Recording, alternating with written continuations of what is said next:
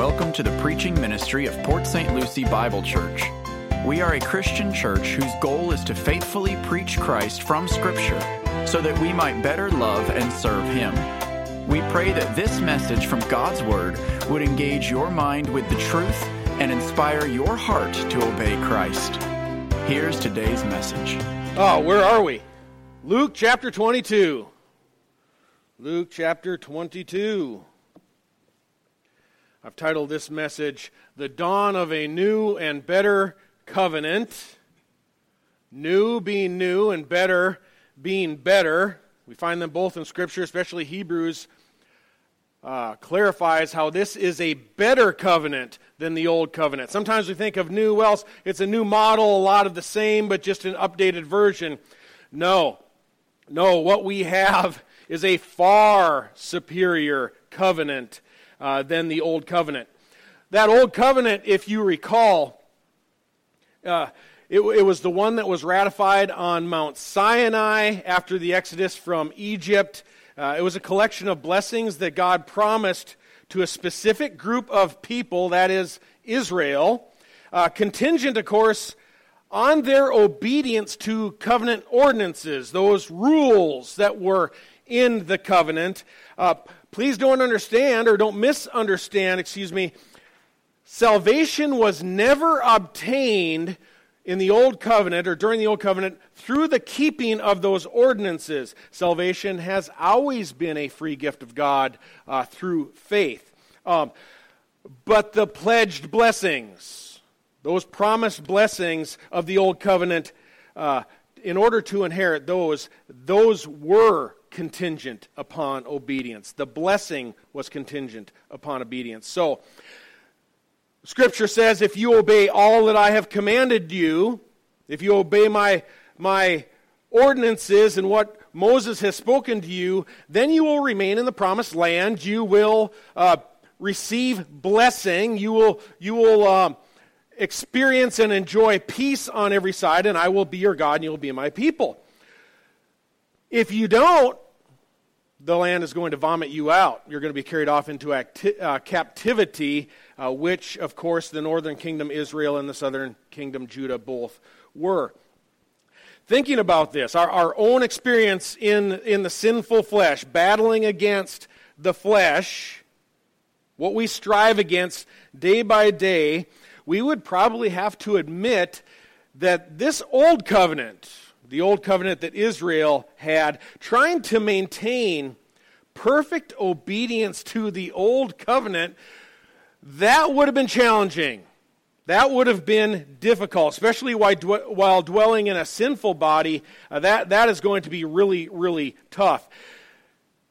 Add to that, that especially that during the Old Covenant, which was a promise that God made to a nation of people, actually, the progeny of Abraham, the descendants, the physical descendants of Abraham, a whole nation of people.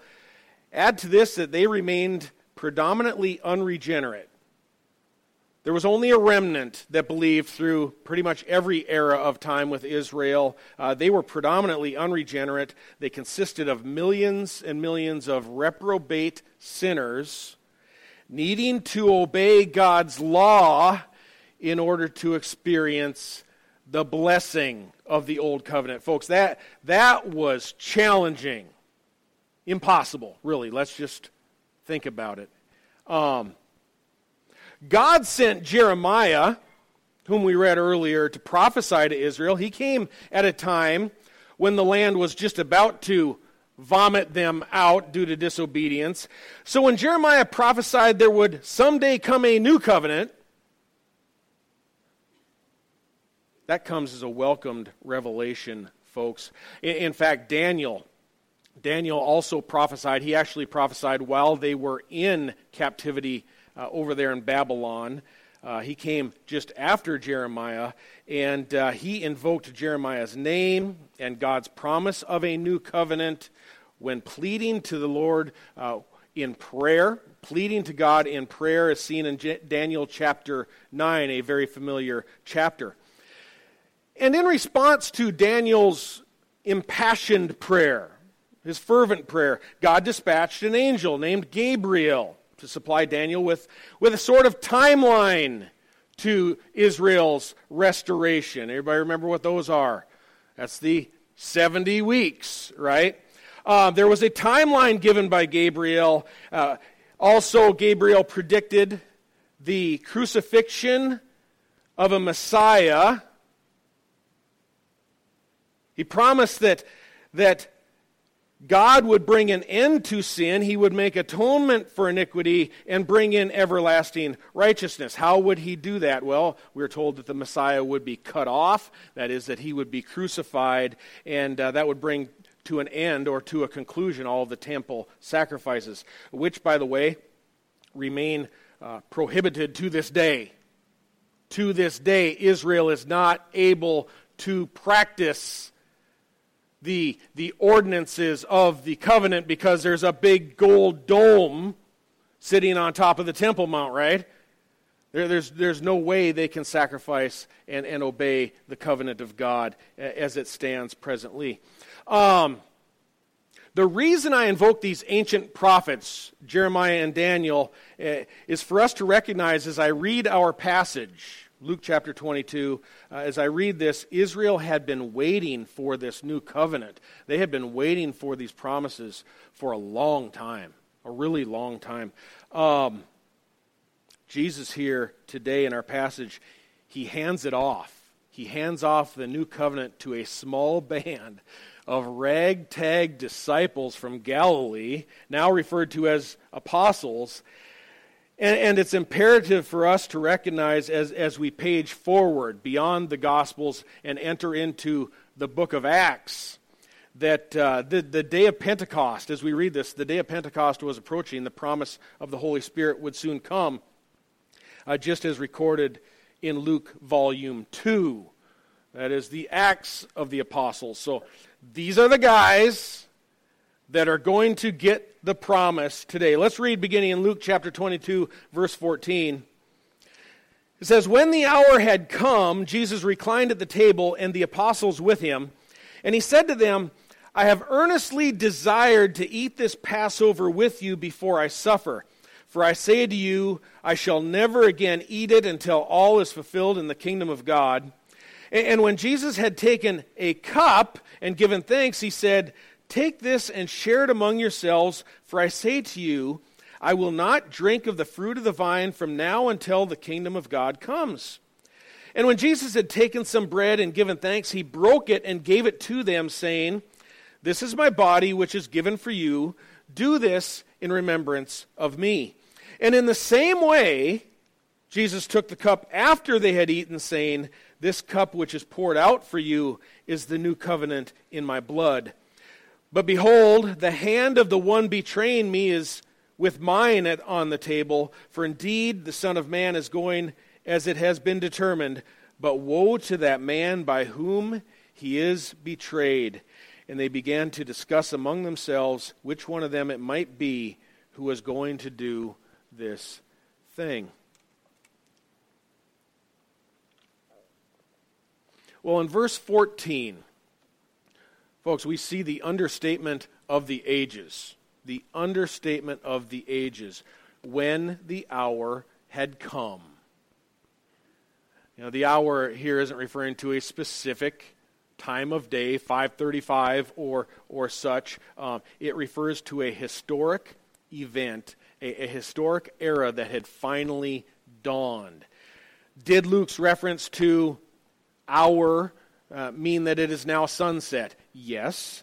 Uh, did it signify the hour uh, in which Passover began? Yes.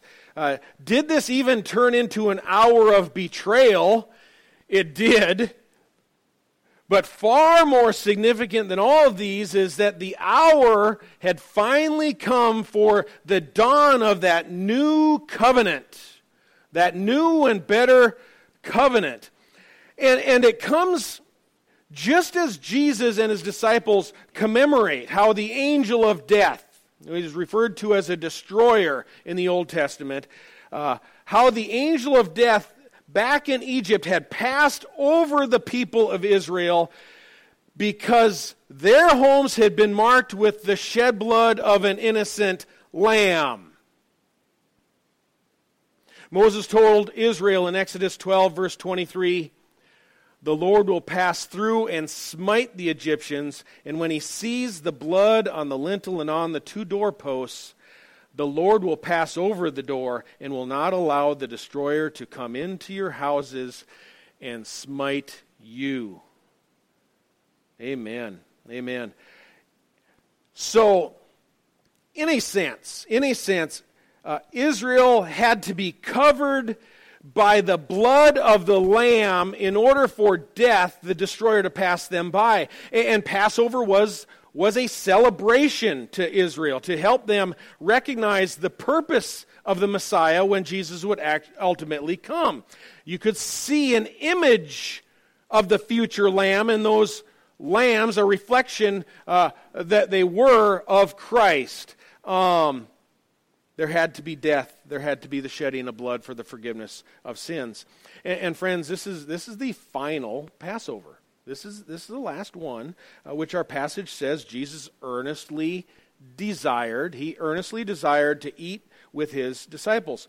You know, Jesus' uh, words in your Bible uh, might be translated with desire I have desired. That, that's a more literal rendering. With desire, I have desired. And, and Jesus' choice of words here suggests that, that he is very eager, he, he's very passionately desired uh, to celebrate this Passover with them. Now, think about that for a minute. Why is he so anxious or eager to celebrate this Passover with his disciples before he suffers? Well, it, it appears Jesus is eager to bless his friends, to bless them with all the benefits that God had promised would be realized through this new covenant. You know, Jesus is, is very eager here to put all of those spiritual lessons that Israel had learned through the through these sacrifices and, and, and through the festivals and through the feasts that they celebrated, even Passover. Jesus was anxious to, to put all of this behind him, behind them, so that the substance of Christ, the substance of Christ and his gospel could now shine across the whole earth. This promise was going out to everyone. Um, the, the law, the, the ordinances in the law were only shadows. You know, they're kind of reflections, glimmers of what would be realized in the substance or the reality experienced in Christ Jesus. Um, previously, uh, due to that old covenant that God had made with Israel, to which they heartily agreed, by the way, they agreed to obey. Uh, those ordinances and decrees in the law were they were held against Israel, kind of like an obligatory debt. They they had to observe them in order to get the blessing. They had to keep them. As such, the law, the Mosaic law, according to Colossians 2:14, it was a certificate of debt that was hostile to us. Hostile to us, uh, which Jesus wanted to cancel out. He wanted to take it away and nail it to the cross. That's what Jesus wanted to do for his friends. Uh, all of those ordinances, all of those obligations found in the Old Covenant, uh, the sinless Christ kept them perfectly.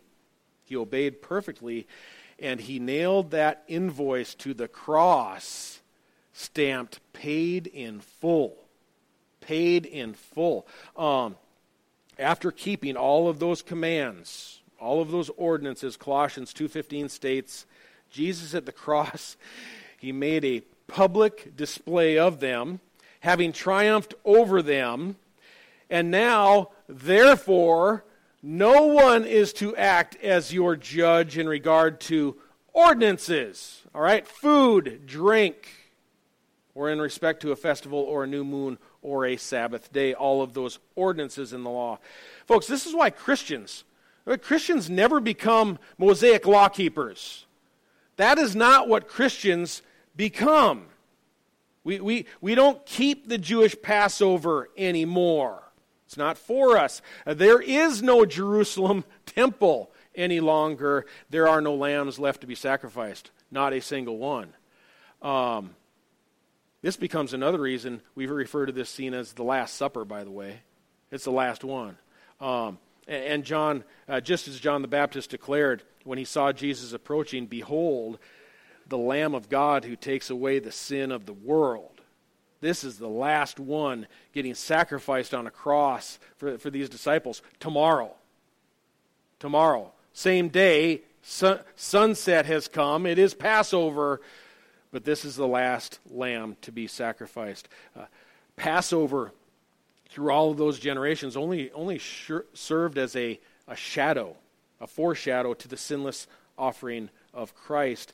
And this is why Jesus transforms the Passover meal. He transforms it uh, into an altogether new meal, which we know of as the Lord's Supper. It looks back. It looks back in remembrance uh, at his atoning death. In verse 16, for I say to you, I shall never again eat it until it is fulfilled in the kingdom of God. And when Jesus had taken a cup, when Jesus had taken a cup and given thanks, he said, Take this and share it amongst yourselves, for I say to you, I will not drink of the fruit of the vine from now on until the kingdom of God comes. So their sharing of a cup, notice the indefinite article there, it was a cup, that marks the end of Passover. That's the end of it. Not only was this the last Passover to be commemorated, Jesus also said that this would be his last, his last until the kingdom of God is fulfilled. Uh, there's much speculation about uh, what Jesus means by this statement. Uh, some think that he implies that an actual Passover Seder meal uh, will, in some ceremonial f- uh, fashion in the future, be reinstated in the future kingdom of God is, as like a memorial of some kind. I remain unconvinced of that position. I, I don't see. I, I, first, I don't know where we would find additional support for that in Scripture, uh, additional evidence. And I'm not personally fond of the suggestion that Jesus will turn his substance on the cross back into a shadow again. You follow me? Um, I believe a future Passover would only diminish and detract from the one time sacrifice of the cross. I, I, may be wrong. There are people that disagree with me on that. But I do know Jesus' words. And, and he says it in this way in, in Mark chapter 14, verse 25 Truly I say to you, I will never again drink of the fruit of the vine until that day when I drink it new in the kingdom of God. He's going to drink it new I take the view his statement instead assures that, that Jesus pledges to wait to celebrate any other feast until his beloved bride, the church, is fully ready. At that point, we are all going to sit down together when everybody is finally there, when, and when Christ has consummated his kingdom. We're going to sit down and we're going to hear that announcement. Blessed are they who are invited to the marriage supper of the Lamb. That's going to be a good day. Uh, and that is what Jesus is waiting for. During the meantime, he declares to us as his, as his followers go out into the highways, go into the byways, the, look along the hedges, uh, compel people to come in. Compel them to come in so that my house may be filled in anticipa- anticipation of the marriage supper of the Lamb. That's what I think Jesus implies when he says, I will neither again eat nor drink until all is fulfilled in the kingdom. He is patiently waiting for his bride, his beloved bride, uh, to arrive and be ready before he ever again breaks out the fine crystal. You know what I mean? He's waiting for everyone to come in. We're going to celebrate that day together. Um, in verse 17, that first cup, you know, described as a cup, uh, he gives that for his disciples, and, and I don't believe it adds any significance to Holy Communion. Uh, there were traditionally always four cups served during the Jewish Passover. There are four cups during that dinner. Uh, This was just simply one of those earlier cups. You follow me? It was a cup. The cup that is significant to us as Christians, we see it in verse 20, is the cup. The cup. Uh, the definite article there. The cup that comes after the meal. So the Lord's Supper is not introduced until verse 19, only after Jesus had eaten the Passover with his disciples. So Jesus had already, the, the Passover meal was a long drawn out meal and a celebration with, with, with, uh, which took quite some time. So Jesus had already spent considerable time on this evening with his disciples before he instituted the Lord's Supper. You follow me? The precise chronology of this evening, it is tough to pin down. It is really hard to pin down, exceedingly difficult.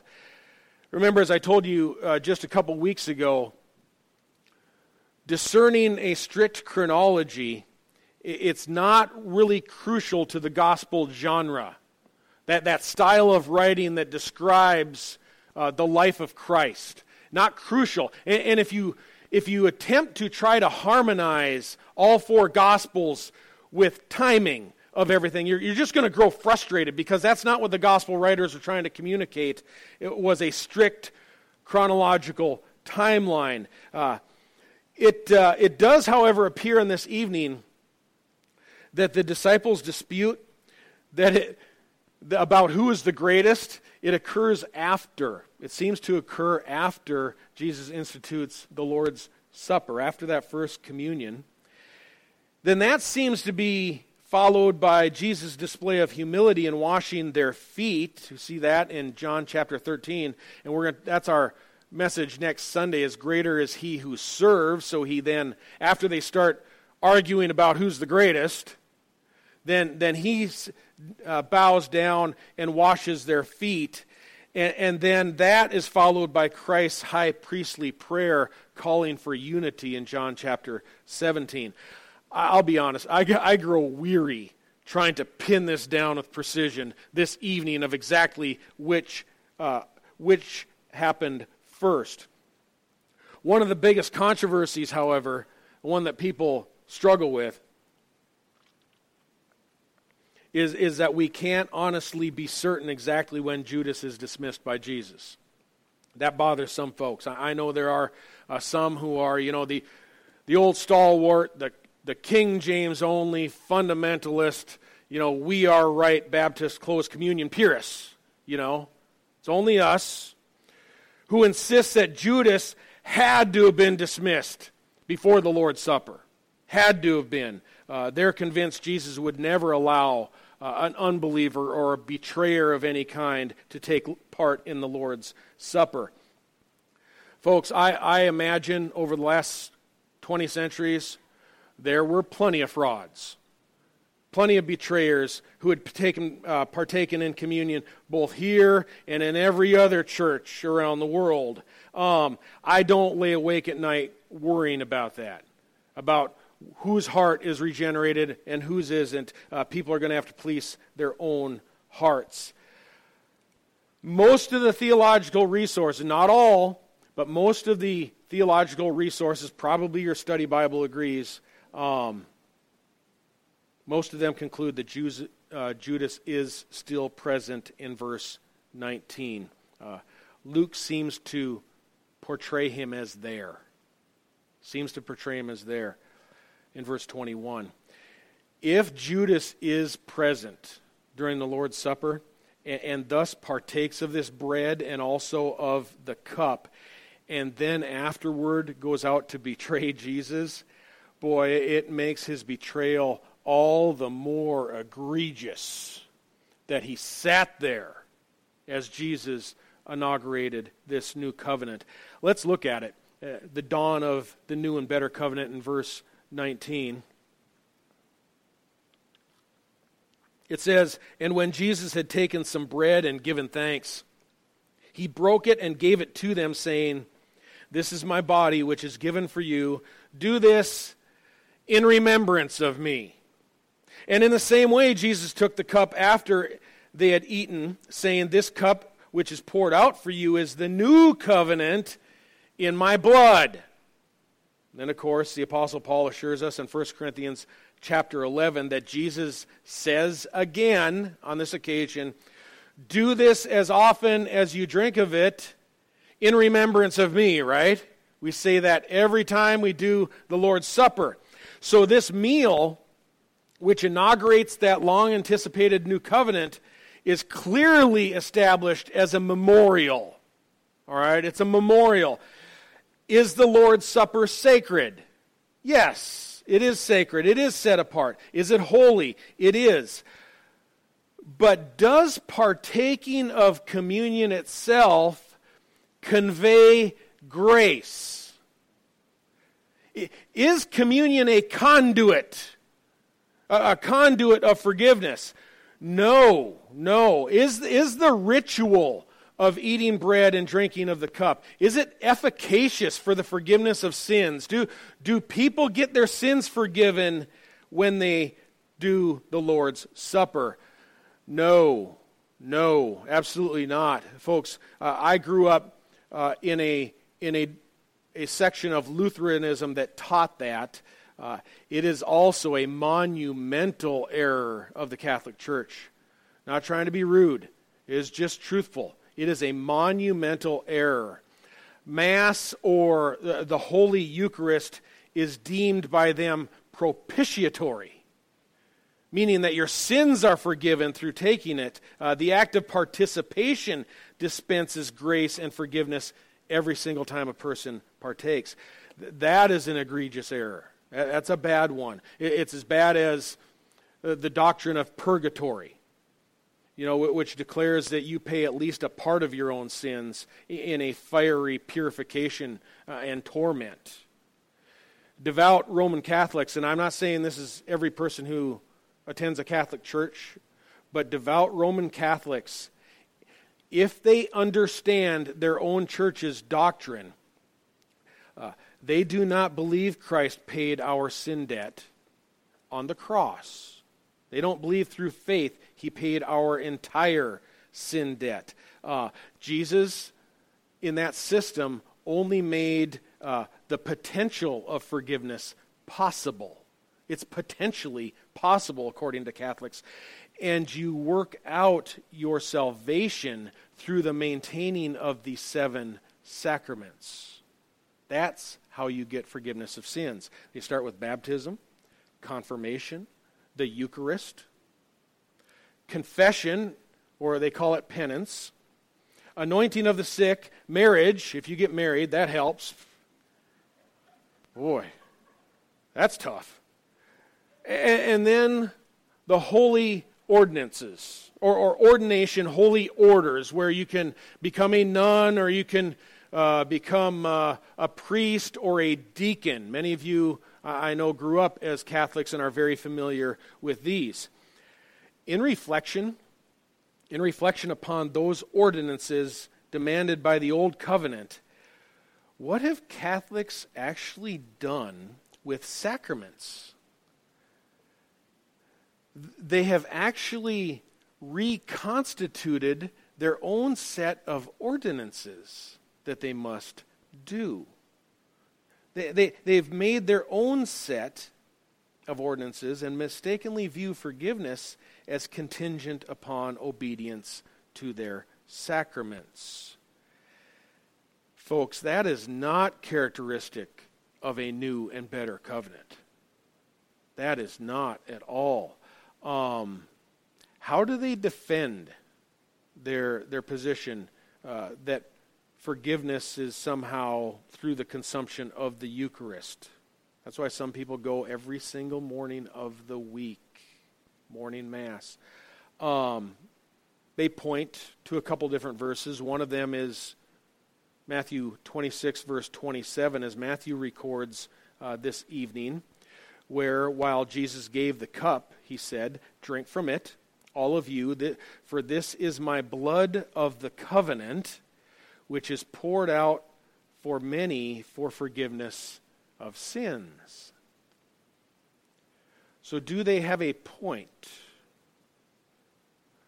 Well, we have to discern is it the cup of wine Or is it Jesus' blood that is poured out for the forgiveness of sins? I think it's pretty easy to discern it isn't both. It isn't both. So pick one. Which one do you want? Is it the cup of wine or is it his blood poured out on the cross? Well, Ephesians, if you need help with the decision, Ephesians chapter 2 verse 13 says, "In Christ Jesus, you who were formerly far off have been brought near by the blood of Christ." Ephesians 1 7. In him, meaning in Christ, we have redemption through his blood the forgiveness of our trespasses according to the riches of his grace. Colossians 1, verse 20. Jesus has reconciled all things to himself, having made peace through the blood of his cross. Romans 3, verse 23. All have sinned and fallen short of the glory of God, yet we are justified as a gift by his grace through the redemption which is in Christ Jesus, whom God displayed publicly as a propitiatory sacrifice, a satisfying sacrifice in his blood. How? Through faith. Through faith. Salvation is a gift by grace through faith. So, with the dawn of this, this new covenant, we are forgiven our sins by trusting that God's wrath against sin was satisfied as propitiatory uh, through the pouring out, 1 Peter 1.19, of precious blood, as of a lamb unblemished and spotless, the blood of Christ. The blood of Christ. We, we are not, folks, we are not forgiven our sins by, by the pouring out of a cheap glass of Mogen David. Seriously. It's the blood of Christ. Hebrews 8, verse 6 Jesus is the mediator of a better covenant, which has been enacted on better promises. Hebrews 13, verse 20 says, It is the blood of the eternal covenant, the eternal covenant. So we can be very confident we are not to be anticipating another covenant. This is the eternal covenant that we possess. Uh, this memorial meal is established so that we can repeatedly reflect back to the sacrifice uh, that was paid through the blood of the eternal covenant. Christ said, What on the cross? It is finished. It is finished. Hebrews 10, verse 12 says of Christ, He, having offered one sacrifice for sins for all time, sat down at the right hand of God, waiting from that time onward until his enemies be made a, a footstool for his feet. For by one offering he has perfected for all time those who are being sacrificed. It's a one time sacrifice. One time. Folks, this, this scene, it marks the, the dawn of a new covenant, satisfying that promise that was given through Jeremiah. Behold, days are coming, declares the Lord, when I will make a new covenant with the house of Israel and the house of Judah, not like the covenant which I made with their fathers in the day that I took them by the hand to bring them out of the land of Egypt, my covenant which they broke, although I was a husband to them, declares the Lord. But this is the covenant which I will make with the house of Israel after those days, declares the Lord. I will put my law within them, and on their heart I will write it and I will be their God, and they shall be my people. They will not teach again, each man his neighbor and each man his brother, saying, Know the Lord, for they will all know me. From the least of them to the greatest of them, declares the Lord, for I will forgive their iniquity, and their sin I will remember no more. The recipients of this, of this new covenant, God says, they will all know me. How's that different? Well, unlike the recipients under the old covenant, you know, they were a physical lineage, a physical offspring of Abraham. Uh, a remnant of Israel by faith did know the Lord. There was a remnant of believing Israel, but the vast majority of Israel under the old covenant, they remained unregenerate. Throughout the history of Israel, most of them did not believe. Um, so uh, it, it was not. It is not going to be this way under the new covenant. God says, I will put my law within them, and on their heart I will write it, and I will be their God, and they shall be my people. The new covenant that God makes will be with an entirely redeemed people, in contrast to Israel. Uh, every single new covenant uh, recipient will be spiritually regenerated. It's not going to be like the old days. Um, that's God's promise. And when we compare that old covenant with all of its binding ordinances, which became a heavy yoke to, to just a predominantly unbelieving nation, this new covenant will be without ordinances and made with a believing people those who believe. Boy, folks, this is this it's a dawn of a new and better covenant. Far better. Far surpasses anything that was promised to Israel. And this is the reason Jesus was so eager to share this blessing with his people. With his people. Very eager. Tragically, just very quickly before we go, there was still one sitting at the table. There was one sitting at the table who did not want it. Didn't want it. As we saw two Sundays ago with Jesus, Judas, what did he want? He wanted the world, right? He wanted the world. And he took that deal that Satan offered. The one that Jesus refused. Uh, the devil took Jesus on a very high mountain. He showed him all the king, kingdoms of the world and their glory. And he said to Jesus, All these things I will give to you if you fall down and worship me. And Jesus says, No, no, ain't happening. But Judas said yes. Judas said yes. And when he saw an opportunity to increase his, his worldly portfolio, he just increase it by ah, 30 pieces of silver. Let me just get a little more of this world. He, he didn't even blink. He's like, I'll take that. Good trade. Good trade. Uh, he was probably saying to himself as Jesus passed the bread and the cup of the new covenant, uh, he, he was probably saying to himself as that went around the table, you know, boy, I hope this service is over pretty quickly. This is kind of wearing me out. I got business I need to take care of outside. He said, man, I can't wait till this is done. Whoa, think about that. What will it profit a man if he gains the whole world and forfeits his soul. When, uh, when it is said that Jesus, or when Jesus said that, you know, it, it potentially be possible to amass the whole world, he didn't actually say you could gain the whole world by forsaking him. He didn't actually say that. That's the lie of the devil, that you can have it all and you can have it now. Uh, in your lifelong pursuits, you might only gather together a tiny fraction of the world, maybe, maybe a few acres. Huh? Get me a little bit. I'm going to get me some of this world. But even if you could, after 70, 80, 90 years of hard work and energy and sweat even if you could amass enough wealth to buy the whole world, which will never happen, but even if you could, would it be worth it? No way. No deal. No deal. Um, here's the rub.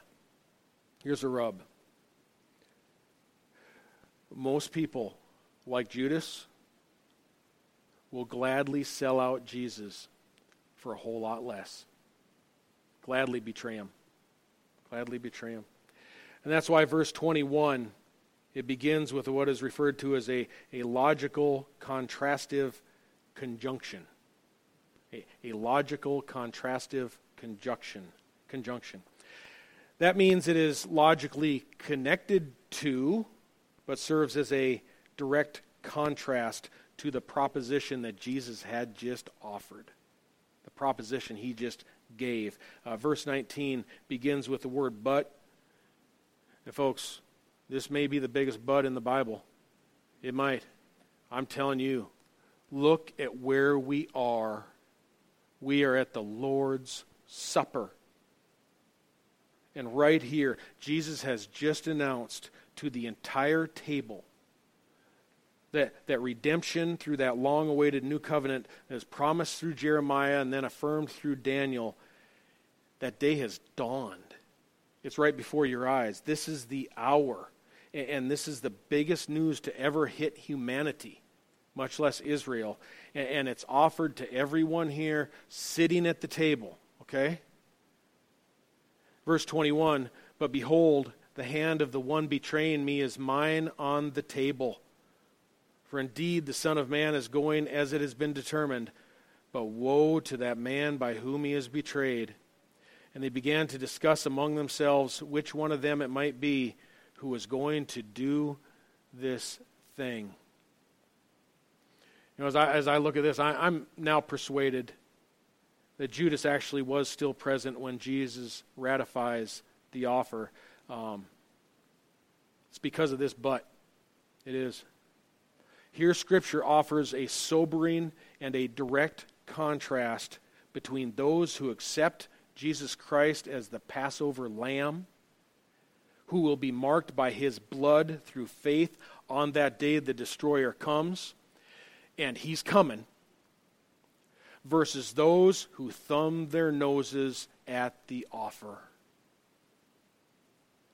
In Mark 14, verse 18, Jesus said, Truly I say to you, that one of you will betray me, one who is eating with me. They began to be grieved and to say to him one by one, Surely not I. And he said to them, It is one of the twelve, one who dips with me in the bowl. For the Son of Man is to go just as it is written of him. But woe to that man by whom the Son of Man is betrayed. It would have been good if that man had not ever been born. Judas was sitting at the table with Christ and the disciples during the most significant event in all of human history, the Last Supper. He was in the front row watching the dawn of a new and better covenant, and he missed it. Don't let that be you.